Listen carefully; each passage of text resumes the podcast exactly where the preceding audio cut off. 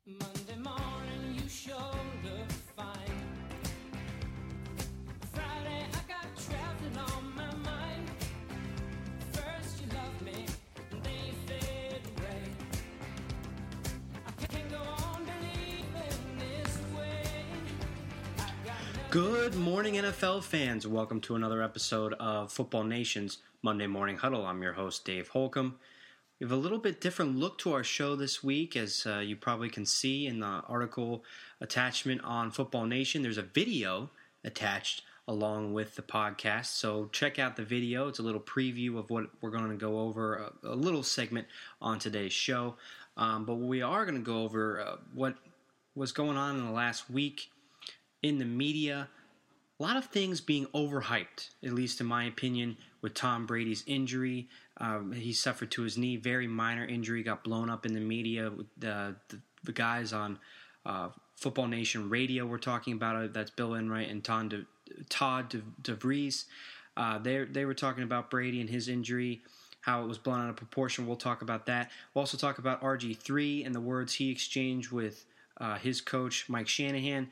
Jamaal Charles, similar thing. That's all in our first segment. Jamaal Charles, similar thing to Tom Brady, that is, not RG3. Uh, that's all the first segment. Second segment, we have a great interview with Justin Henry. We're going to preview the Philadelphia Eagles with him. He's a big Eagles fan, uh, Eagles expert, I would say. And uh, then we also discuss the rest of the division in the NFC East. Third segment, we go to the uh, fourth and long segment where we will preview two articles um, going over game by game predictions for the Indianapolis Colts and the Pittsburgh Steelers, and then another article that was written by Michael Quinn we will preview about uh, bowl predictions in the NFC West, and we'll go over, uh, go over specifically one bowl prediction he made about the St. Louis Rams. So let's start the show with Tom Brady and his injury that he suffered last week. It was last Tuesday already uh, that Tom Brady went down with a knee injury during practice. And most of what I know about this came from uh, Football Nation Radio with Bill Enright. So, uh, Bill Enright reporting he was watching TV as it happened. Uh, so, from what I understand, Tom Brady left the field with a knee injury on last week. I believe it was Tuesday. Left the field for one play. Went back in, didn't look like the knee was affecting him, threw the ball well, and then left for precautionary reasons. There was a reporter already on the field for a news outlet. I believe it was ESPN, but there was a reporter already there reporting on Patriots training camp, not on Tom Brady's knee, but just on Patriots training camp. And he the he reported Tom Brady's injury or you know his slip up, him leaving the field but everything was fine. An hour later, when NFL Live came around, around 4 o'clock, 5 o'clock, whatever time it goes on on ESPN in the late afternoon, early evening, the story had completely changed to Tom Brady leaves practice with knee injury.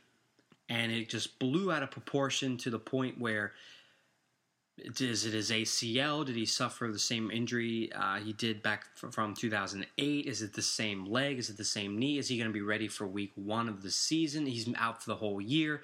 Blah blah blah. And it wasn't just ESPN, where I think ESPN has get, been getting a lot of flat as of late, uh, a lot of flack as of late with um, just their really poor poor coverage, in my opinion.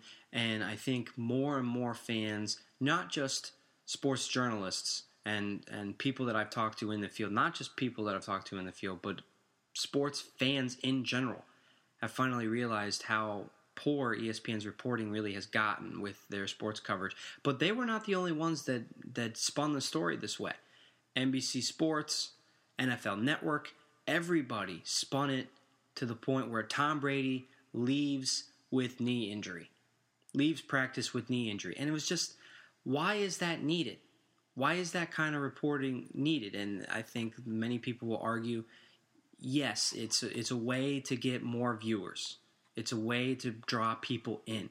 But as Bill Enright made the point on his show, people are already going to watch NFL Live to see news about football. Why do we need to sensationalize stories to get more people.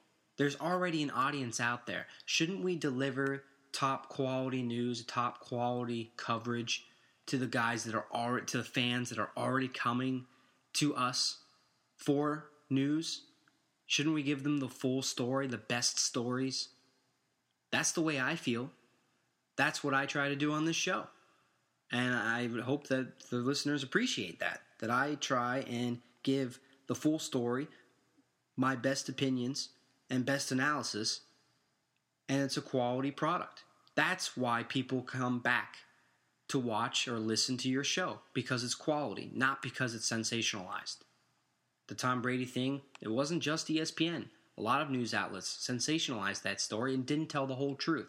It was a truth that he left the field, but not the whole truth. He came back and performed well.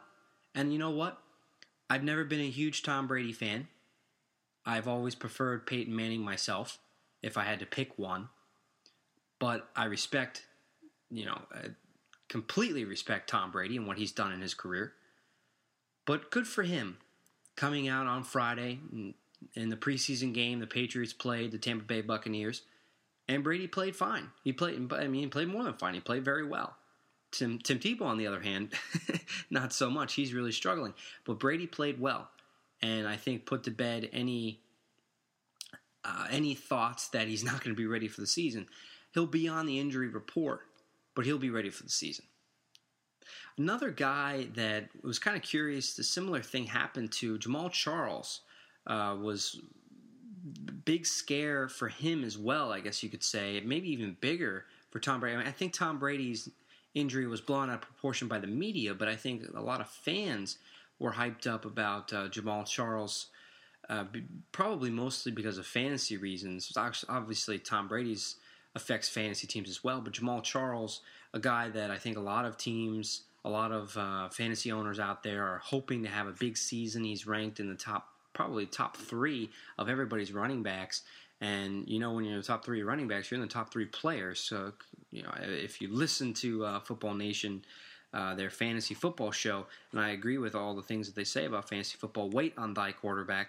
So quarterbacks aren't ranked higher than Charles, and I doubt a wide receiver is in the top three players overall. So Charles in the top three running backs, he's a top three player overall.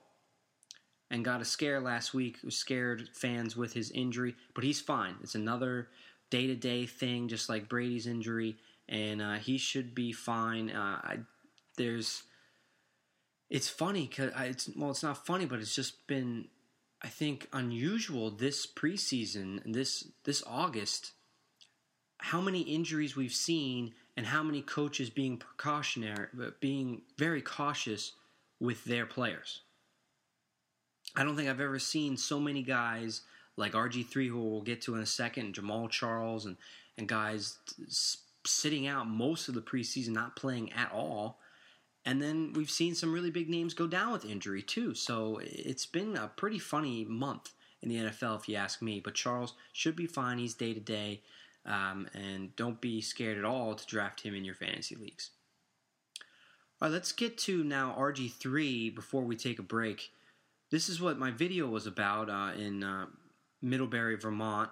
Check out the video. Um, and I'd love to hear your opinion on this, just like I said in the, the little clip. RG3 is a guy that, to put it simply, just doesn't have a filter. He's a young quarterback, what, 23, 24 years old, former Heisman Trophy winner.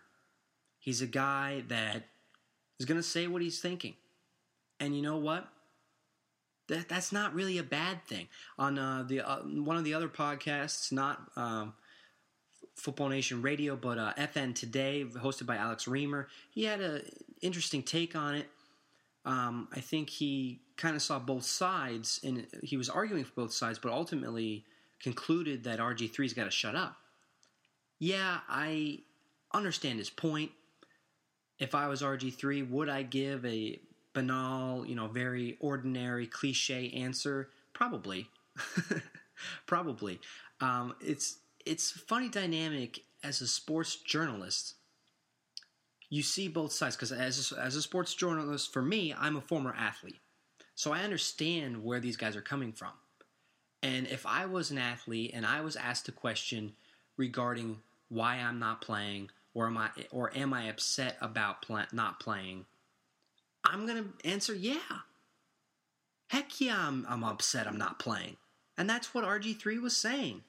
He's upset he's not playing. It doesn't matter if it's a preseason game. It doesn't matter if it's pickup football in the mud with his friends. He wants to play.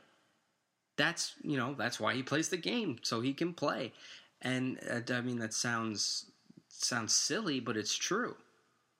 And I think what a lot of sports journalists and a lot of fans forget out there is how frustrating it can be for a player um, in this kind of situation. And when asked the question, it's a dumb question if you ask me. That's the problem. That's the problem with this type. That that's the problem with the whole situation with RG3 is the the question that's that started all this was a dumb question. Asking RG3, "Are you upset you're not playing?" What do you think he's going to say? That's almost as bad as asking Tom Brady a few years ago, "Are you going to win?" The, or do you think that, that you're going to win the Super Bowl? Yes, he thinks he's going to win the Super Bowl. He shouldn't be there if he doesn't think that. Stupid question. And this was a stupid question as well. Is there a rift between RG3 and Mike Shanahan? I don't know. Maybe. It's possible. I don't think RG3 and Mike Shanahan are buddy buddy. They're not hanging out on the weekends. But are they going to be compatible enough to win games? Yeah. I don't think the Redskins are necessarily going to be a playoff team this year, and we'll get to them with Justin Henry in, a, in the next segment. But it's not going to be because RG3 and Mike Shanahan don't get along. That's just silly. Okay, let's take our first break, and then we'll come back with that interview with Justin Henry. I'm sick and tired of hearing things from uptight, short-sighted, narrow-minded hypocrites. All I want is the truth. Just give me some truth. I've had enough. You know, uh, ESPN could learn a thing or two from John Lennon. Welcome back to Football Nation's Monday Morning Huddle. Your host, Dave Holcomb. We're going to now go to that interview that we had uh, from Saturday night uh, with Justin Henry. We are now welcoming uh, Football Nation writer uh, at uh, footballnation.com and coldhardfootballfacts.com, Justin Henry. How you doing today, Justin? I'm good, Dave. Thanks for having me on. Well, thanks for coming on. We have a great interview with Justin. Uh, we're going to talk Philadelphia Eagles and the NFC East. First question, the burning question out of Philly. Who's going to be behind center this season? There's been a lot of uh, talk with Michael Vick's going to stay there and run the offense that Chip Kelly's going to install, that fast pace, but maybe a Dennis Dixon is a good choice. Uh, and then, of course, they drafted the guy out of USC, Matt Barkley. So, who who's the favorite right now? Who do you see behind the center at week one? I think it's pretty obvious Michael Vick's going to start at this point unless something very horrific happens in, in Game 3 against Jacksonville. I've, I've never seen Vick play this sharply. I mean, I know it's just preseason, but his throws are, s- are just lasers right now. He's, he's so confident behind that offensive line. It's as if Chip Kelly's offense is, is tailor-made to his skill set. And just having having a confident Vick is having a good Vick. If Vick believes in what he's doing, he's one of the most dangerous men on that field, even at age 33, and even with all the injuries he's had. That isn't to say that Nick Foles has done bad in preseason at all. He's, he's had a couple hiccups. Mm-hmm. I think I think Foles is actually slightly better when it comes to running the up-tempo offense. It's more comfortable to him because he's just coming out of college where those kind of offenses are a bit more prevalent. But Vick's done great at it also. I'd say the up-tempo thing is the one advantage Foles has right now. But Vick, eh, to me, leads every other category. And if he's playing this good, you got to go with the hot hand. Although it wouldn't surprise me, given Chip Kelly's uh, proclivity for being creative and doing things in an odd fashion, if he kind of alternated between them once in a while during the regular season, who's to say you won't see Foles come in for a series just to you know throw the defense off their game? They're expecting Vick. Here comes a taller quarterback with a stronger arm. Who's to say?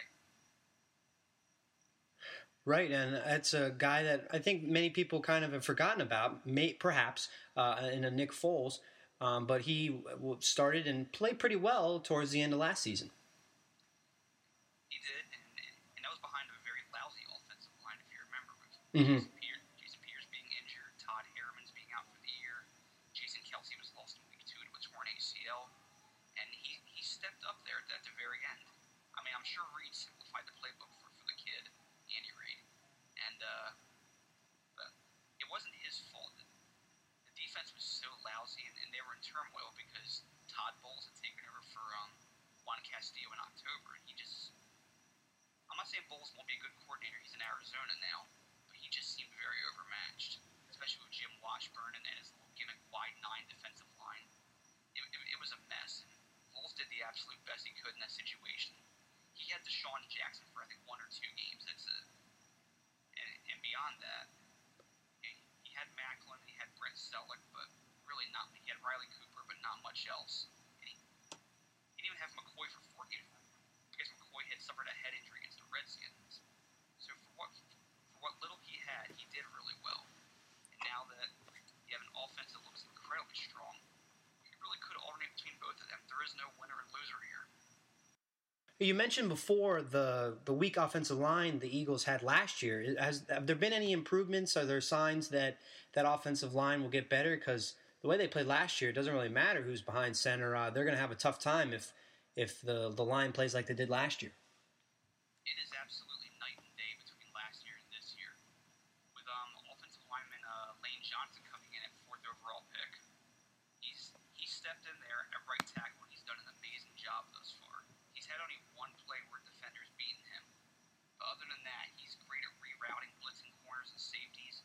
He'll engage the defensive linemen. He's taken the he's possibly better than Eric Fisher right now, and possibly even better than Luke Joeckel, who were both touted over him. And he and uh, he plays a well, him and Joeckel won't be on the field at the same time in, in his next preseason game, but they'll both be in there, so there will be some inevitable comparisons. But Jason Peters is currently uh, nursing a hamstring injury. He missed the first two preseason games, but he should be good to go for for next Saturday in Jacksonville. But just not having him last year was a huge detriment because King Dunlap and Demetrius Bell, even combined, don't even equal Jason Peters. He's he's the best left tackle in the league, one of the best run blockers of that size in terms of getting out in front and making that first contact with the defender, that first block to Spring McCoy or whoever. And the interior of the line with Evan Mathis, who is the most underrated offensive lineman in the league, at least in my opinion. Having Kelce healthy and Herremans healthy, that's a complete line. It, it, like, as I said, it's night and day from last year to this year. Well, that's good news out of Philly. For the running back position, the end of the season, we didn't sh- see LeSean McCoy at all. Will he bounce back to form and back to where he was a couple years ago, one of the best backs in the league, both catching passes and rushing the ball? Well, in that preseason game he had on uh, Thursday night against Carolina, he looked like the McCoy of old. He was cutting, he was going in and out, he was engaging defenders. He looked like LeSean McCoy again. Last year was a bit of a uh, aberration, not just because of his injury, but not having Jason Peters was a huge blow.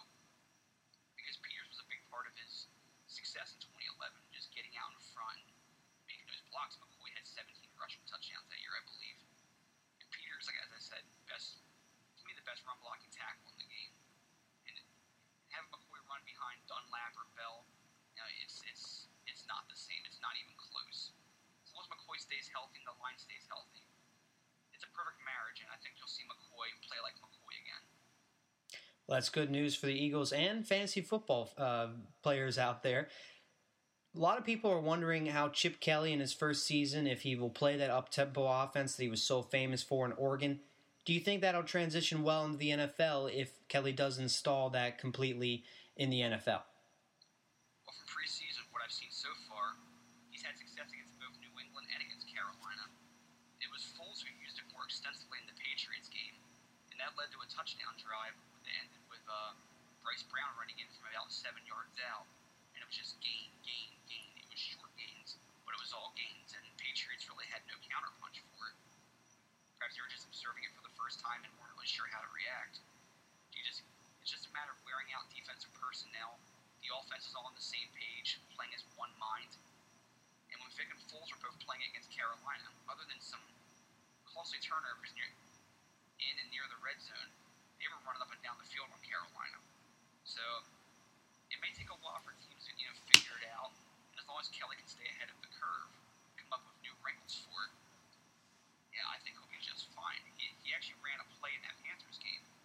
It was a third, and I want to say like third and three, third and four. He went with a double stack. He had a tight end on one side, I think it was Celek and Cooper on one side with Riley Cooper actually behind him at the line. And on the other side, he had James Casey and Zach Ertz double stacked. So you're thinking, you know, what is this? Is this some sort of weird pass play here? Nope, Foles just handed it right off to McCoy. McCoy got the first down. Just the defense was so thrown by it. Hmm. It's just little innovations like that that keep defenses guessing, and that's what the Eagles have needed a fresh mind. Andy Reid has been running the same playbook for five or six years, just trying to apply McNabb's plays to Kevin Kolb, Kevin Kolb's plays to Michael Vick. And there's been almost no deviance from it, or deviation. It's, and Marty Mornhinweg was a big part of that. Chip Kelly has, has wiped the slate clean, and the players, I think they're all drinking the Kool-Aid. That's very interesting. Uh, the, of course, I think the NFL is in somewhat of a new era with r- running quarterbacks like RG3 and Russell Wilson, and perhaps uh, Kelly doesn't get his guy this year under center. Maybe he goes with the, the Michael Vick from the previous era, but uh, does slowly bring in this new style of offense that is around the NFL. We're, we're talking with Justin Henry, writer from FootballNation.com and ColdHardFacts.com talking Eagles still. Moving to the defensive side of the ball, Cary Williams this uh, last week came out and, and called the defense flat out soft. Is there any truth to that? And what do you see from the defense this year? Well, that first game, he was definitely somewhat accurate in, in his assessment. They, they were out of position on a lot of plays. Like Garrett Blount and Stevan Ridley were running all over them in that Patriots game. It was, you could say because they weren't tackling in practice and they weren't, you know, going full bore that they were, you know, still kind of baby stepping their way into game action. But at the same time, there's a lot of new defenders on that defense that don't quite haven't quite gelled yet, and a lot of players that are playing three four for the first time, like Trent Cole and Brandon Graham. So this is Mhm. so, so this is new to a lot of them. Even DeMeco Ryans. He, he played one year with three four in Houston, and he wasn't quite used to it. Um, which is why he was traded to Philadelphia. They deemed him actually expendable, even though he is a really good player. But, but the second time around, you know, they improved quite a bit in that game. Trent Cole was taking a lot better to his new outside linebacker role. He, he, Cole, first of all, he's getting older now. I think he'll be 31 this season. He has great awareness. He would he would see a wide receiver or, or running back out in the flat, and he'd run over and cover him within, within a second. If, if he saw the corner was playing too far off, he's and uh, Connor Barwin, you know, he's he's used to a three-four having played in Houston. Isaac Sopoaga from the 49ers, he's used to it. The second time around against Carolina, they were. If the first game, even a rating on a scale of 1 to 10 for how well the defense played, it's definitely a 1 or a 2. Against Carolina, I'd say maybe, maybe about a 6. Hmm. They held Carolina out of the. They stonewalled them in the red zone quite a few times. There was no touchdowns for the Panthers. They went over 3 in the red zone, Carolina. Right. But, but beyond that, they were making timely plays. Guys like Mychal Kendricks and Cedric Thornton were getting great backfield penetration. Patrick Chung, I think, is going to be the keystone of the defense. I don't know why the Patriots let him go. He makes every play.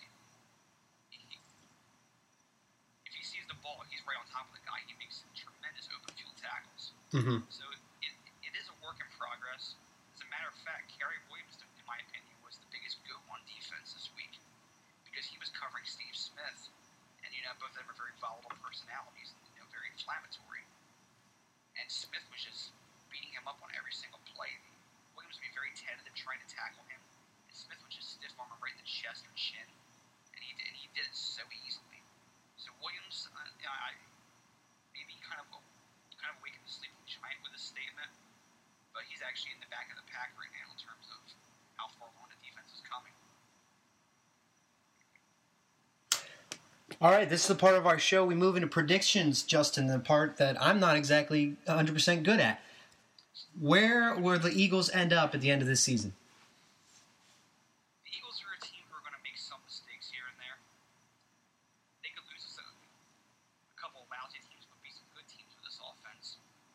And I, and I actually think that there isn't a defense in their division that they can't beat. But maybe they're, but perhaps the Eagles defense can't beat you know, the opposing team's offenses. So I'm going going to split it down the middle and say eight and eight. Which will be a, a vast improvement from the four and twelve last year.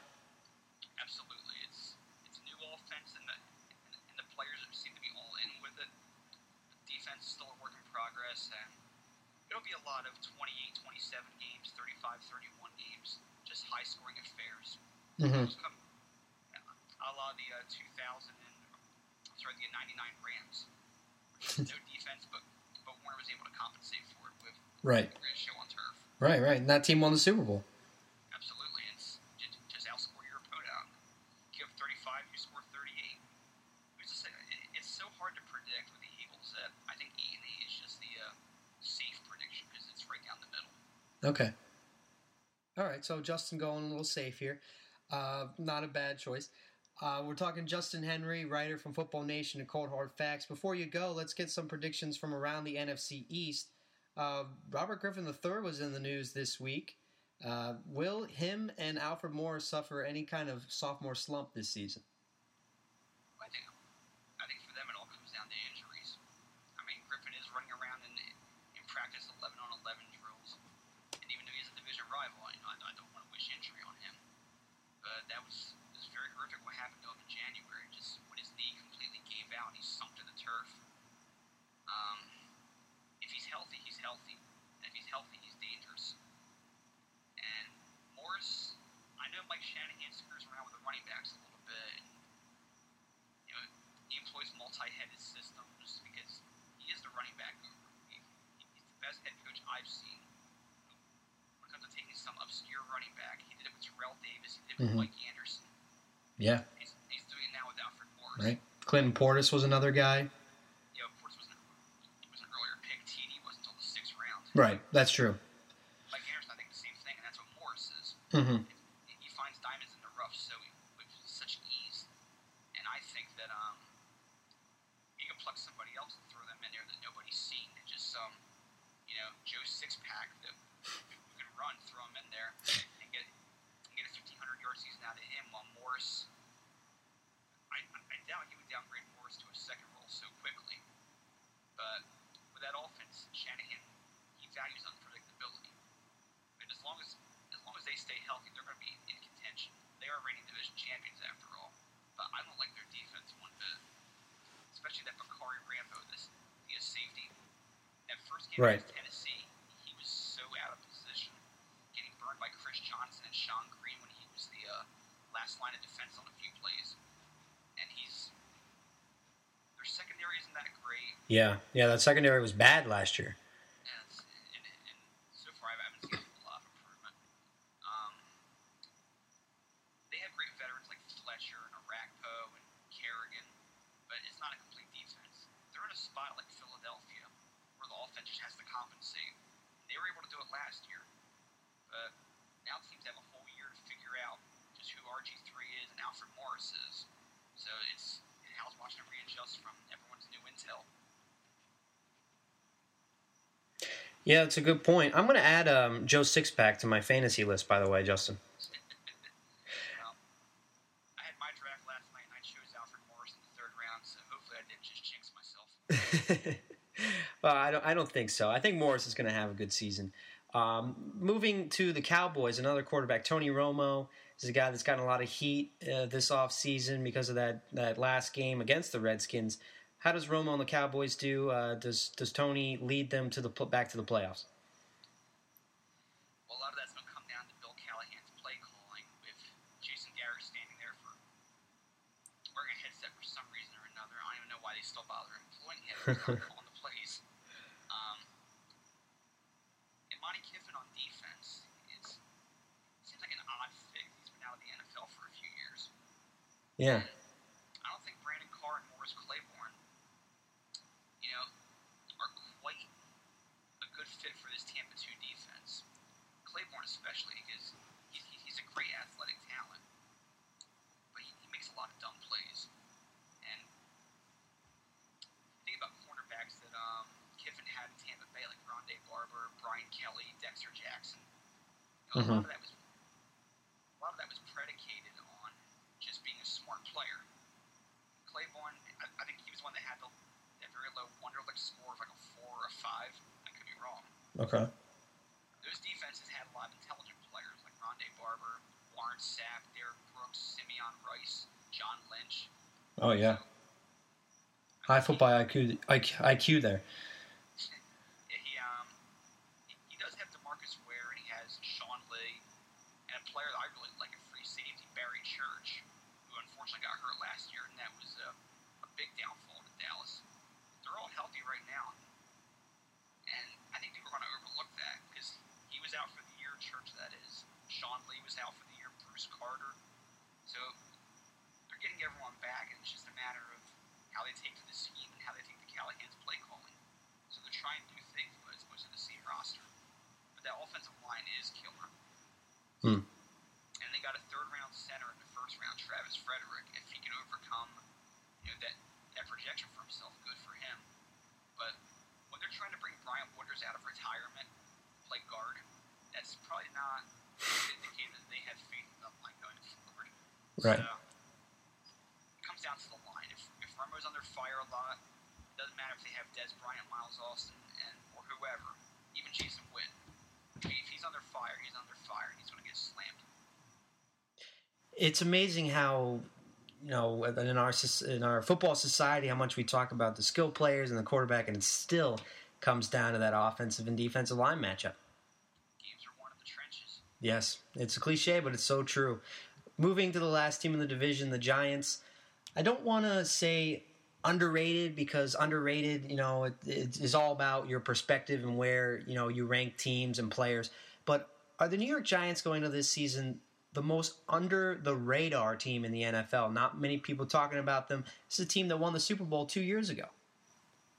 Well, the Giants' only real stories of the offseason were Victor Cruz's contract thing and uh, Hakeem Nicks holding out a little bit. Mhm. Other, other than that, you haven't heard anything about him. It, you know, as long as Eli Manning's a quarterback, they're a contender because he, does win games in, the clutch. Um, I think one keystone of the team this year is going to be Brandon Myers at tight end. Another player, he's talking about going under the radar here. He had, I think, seven or eight hundred yards in Oakland last year and, and a handful of touchdowns. Huh. The Giants haven't had truly dominant tight ends since Shockey. I mean, Right. they had Martellus Bennett last year, but didn't really use him all that much. But I think My- I think Myers is even better than that. And they, they also had what's his face, uh, the one that got hurt in the Super Bowl, Jake Ballard. They had him, but then paid. Then New England poached him for first chance they got. Um, just, just having a tight end in that offense with Cruz in the slot, and Myers can be a downfield receiver also. So the so the offense is just as dangerous as it's ever been, especially if David Wilson is.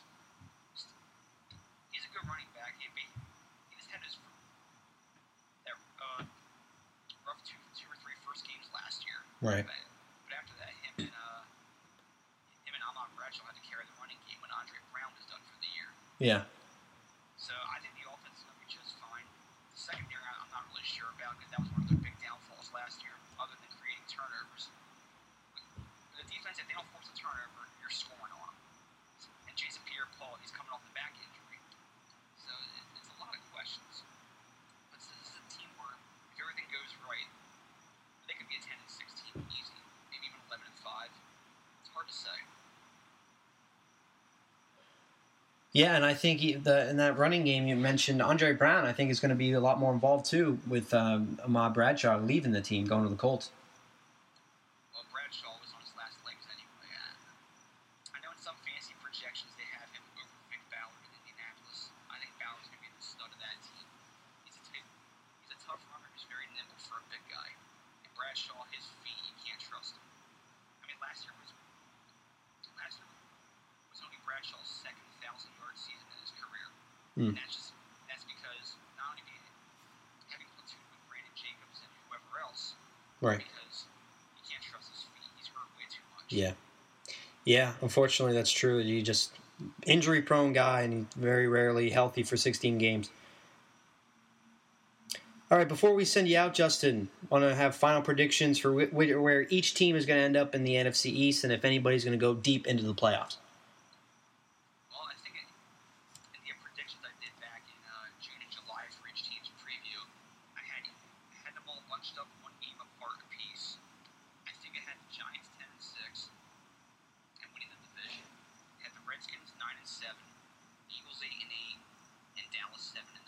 Hmm. As far as the Giants go, if they get in, they're a very dangerous team even on the road, and, and as we've seen in years past. right. I've seen it twice. Abs- Absolutely. Eli Manning is like he's a division champion. He's terrible. He's a wild card, look out. When, when a team feels like that they're uh, perhaps perhaps that's the key to the Giants team this year. When you say that they're um, under the radar and perhaps underappreciated, what do they do? They stun everybody.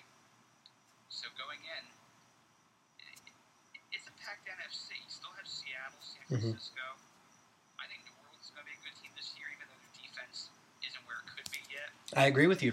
It's, it's still better than last year. There's still Atlanta, there's still Green Bay. It's it's a wide it's tougher in the NFC than it is the AFC right now. Yeah, totally. And if a team misses the playoffs, it's not because so much that they were a bad team. It's just there's only six spots. Mm-hmm. So as far as the Giants going deep, who's to say? But I wouldn't be surprised if they do if if they are the team that does get in. It, it's certainly will be a interesting season for the NFC East. It always is, and your predictions have just one game separating each team. Um, that's how it always is in the NFC. yeah. it just varies year to year. I think I think all four of them have won a division at least once in the past six seasons at, at least. I think Cowboys last one was 07, Eagles last one was 2010, Skins last year, and the Giants, well, they had it in 08 definitely. Right. Yeah. Oh wait, and won a couple of Super Bowls as a wild card, Uh, no, or actually, actually, they were division champion in 2011. That's right. Because right, right. That's true. Yeah, they had the home game uh, against Atlanta. That's right. And Lance scored two friggin' points. Right.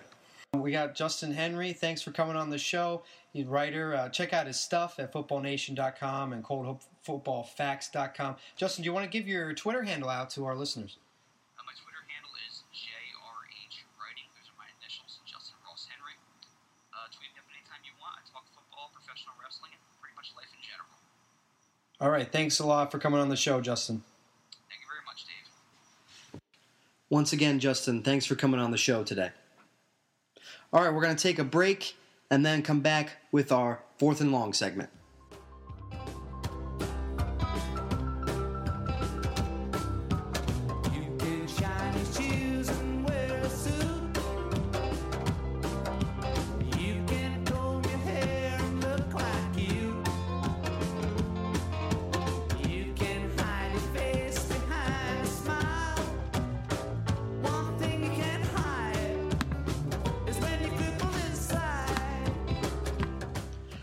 Welcome back to Monday Morning Huddle. I'm your host, Dave Holcomb.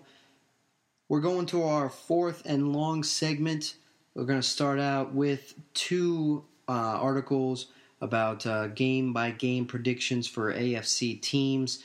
Uh, Football Nation has a special series of articles. I believe it's been uh, done for every single team around the NFL. Uh, different writers have gone through each team's schedule and made game by game predictions on who's going to win each and every game, um, at least on each team's schedule, in each individual team's schedule, if that makes sense, uh, and make predictions for how each team is going to finish based on those game by game predictions and uh, who makes the playoffs. So uh, this weekend, the Pittsburgh Steelers article and the Indianapolis Colts article both came out. Uh, I personally did the Steelers one, so uh, well, let's start with the Colts first, written by Jacob Leuven. Uh, he predicts the Colts um, going 11 and 5 and getting a wild card berth out of the AFC South, very similar uh, to last year's team. Um, so the statement: Colts 11 and 5 finish and will make a second appearance in the playoffs with Andrew Luck under center. I'm going to punt this one away. The Colts were a good team last year. They, don't get me wrong. They they they were 2 and 14 the year before. They were just awful. It was a tremendous turnaround for them, but I think a lot of it had to do with their emotion and how they played without their head coach Chuck Pagano, and that a huge part of it had to do with Bruce Arians filling in wonderfully as interim head coach and being awarded a head coaching position in Arizona this season. So I, I do think that a lot of what the Colts did last year was based on emotion, and I I think people are kind of at least journalists are afraid to say that because I, I think in today's day and age we're afraid to offend somebody, and I, I don't think it's really being offensive to say that the Colts a lot of their success was because of Chuck Pagano and his and his um, battle with cancer. Cancer. They were inspired by that story. I think the whole country and the whole NFL was inspired by that story. I don't. I don't think that offends anybody to say that maybe the Colts are a little overrated because of that. I, I think they're going to struggle this season. Um, I haven't really thought a huge deal about who from the AFC will make the playoffs instead of the Colts but uh, I think that they're going to have a, a drop off in their win total and um, to the point where maybe only eight or nine wins, and I don't think even in a weak weaker AFC that won't be enough to make the playoffs. Switching over to the Steelers, a team that missed the playoffs last year with an eight and eight record. I was pretty ambitious with my article uh, and, and my predictions with the Steelers.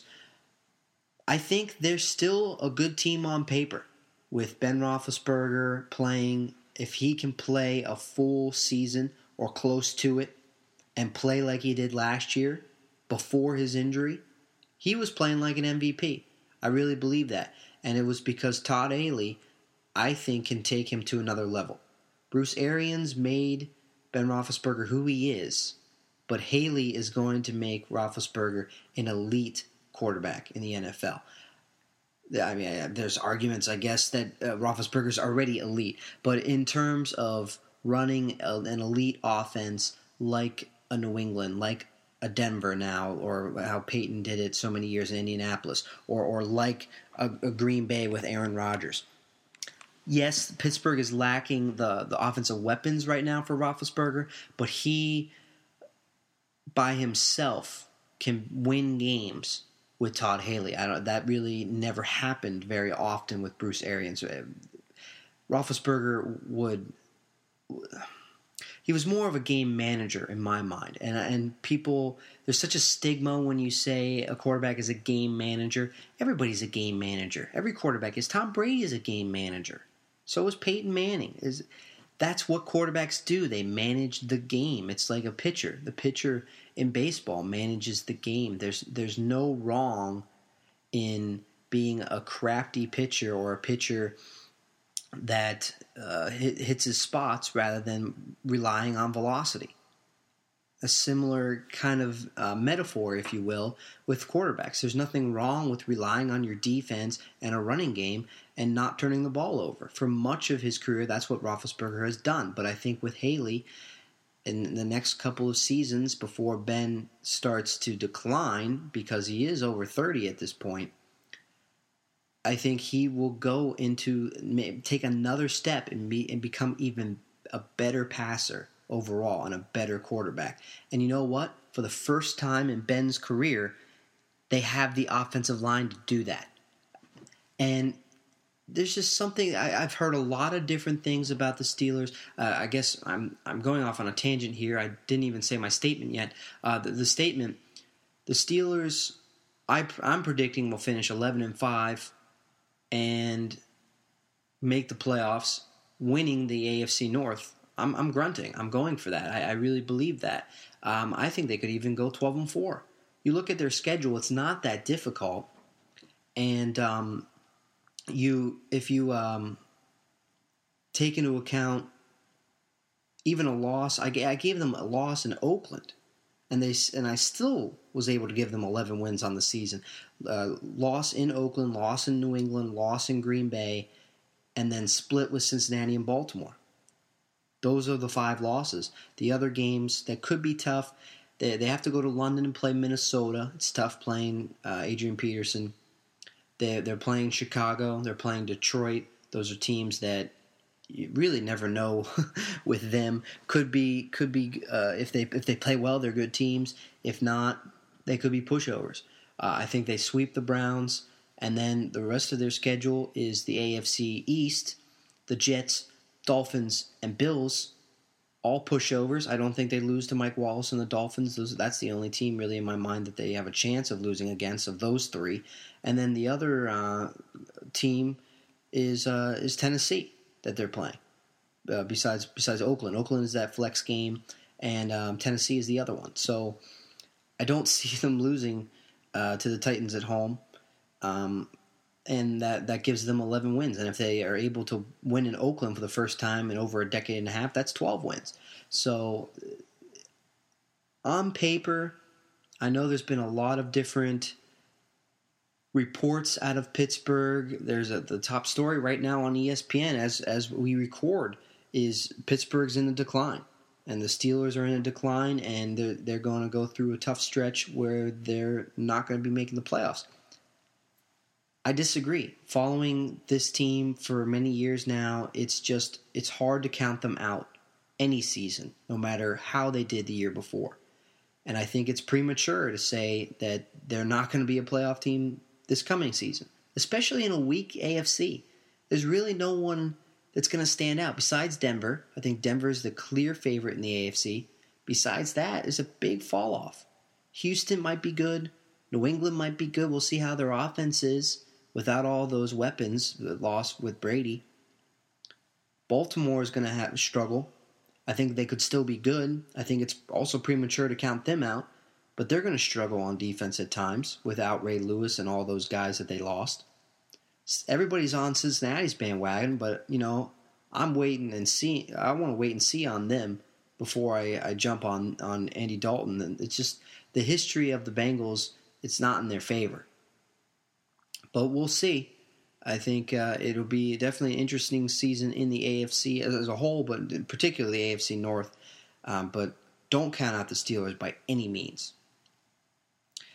All right, the last topic we're going to go over in this segment. Uh, Michael Quinn wrote an article uh, making 10 bold predictions about the NFC West. I'm only going to reveal one of his predictions. He had a couple for the St. Louis Rams, but I picked out one. Tavon Austin will put up a total of 1,400 yards this season as a rookie. And you know what? I think this is a little ambitious as well, but I'm going to grunt. I'm going to go for it and say the rookie gets it done. I'm I have high expectations for the Rams this year. And Quinn kind of reaffirmed my beliefs and he agrees with me that the Rams could be a playoff team, could finish above 500 for the first time in geez, how long has it been? Since it's been 2003, 2002, somewhere around there. It's been a long time for St. Louis. Um, and they're in a really, really tough division. 49ers, Seahawks. The Cardinals are going to be better than they were last year. Still not great, but they're going to be better. It'll be tough for the Rams. It's tough sledding. But I think this could be the first year that they have a winning season. And if they're going to, they're going to need a lot of production from Tavon Austin. So I say, yeah, go for it. Go for 1,400. Go for 1,500 total yards. I think that rookie can, out of West Virginia can get it done. All right, that's the end of the fourth and long segment. Here's one more from John Lennon's Imagine, the song with the same title as the album, and then we'll come back and wrap up today's show.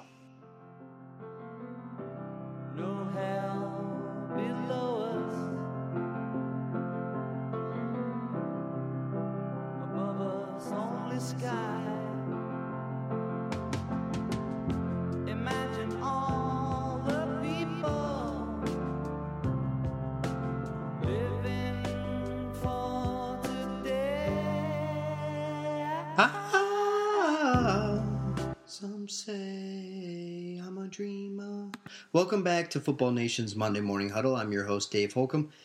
That's all we got for today's show, but I do want to remind or, or actually tell our listeners something that I really don't talk about much on our show, but it's it is mentioned on other podcasts on Football Nation that our podcasts are actually available in more than just the location where you can find them on the website footballnation.com. You can download them at the iTunes store. You can also download them on uh, your. Uh, I guess this might be the same as downloading it in the iTunes store. I'm not uh, completely up with all the technology stuff. But uh, if you have an iPad or an iPod, uh, iPhone, if you have the the app uh, called Podcasts. You can actually download it in that in that uh, in that app um, and and listen to it in the car while you're driving. If you just took up uh, your I, iPhone or iPad, iPod, whatever i thing you have, um, and listen to it that way. Uh, it's something that I've really uh, learned to love doing with the other podcasts on the, the website.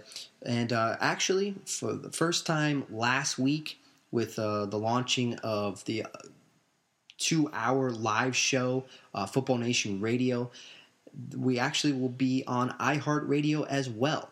This, this show, along with Alex Reimers, FN Today, and the, the two other podcasts.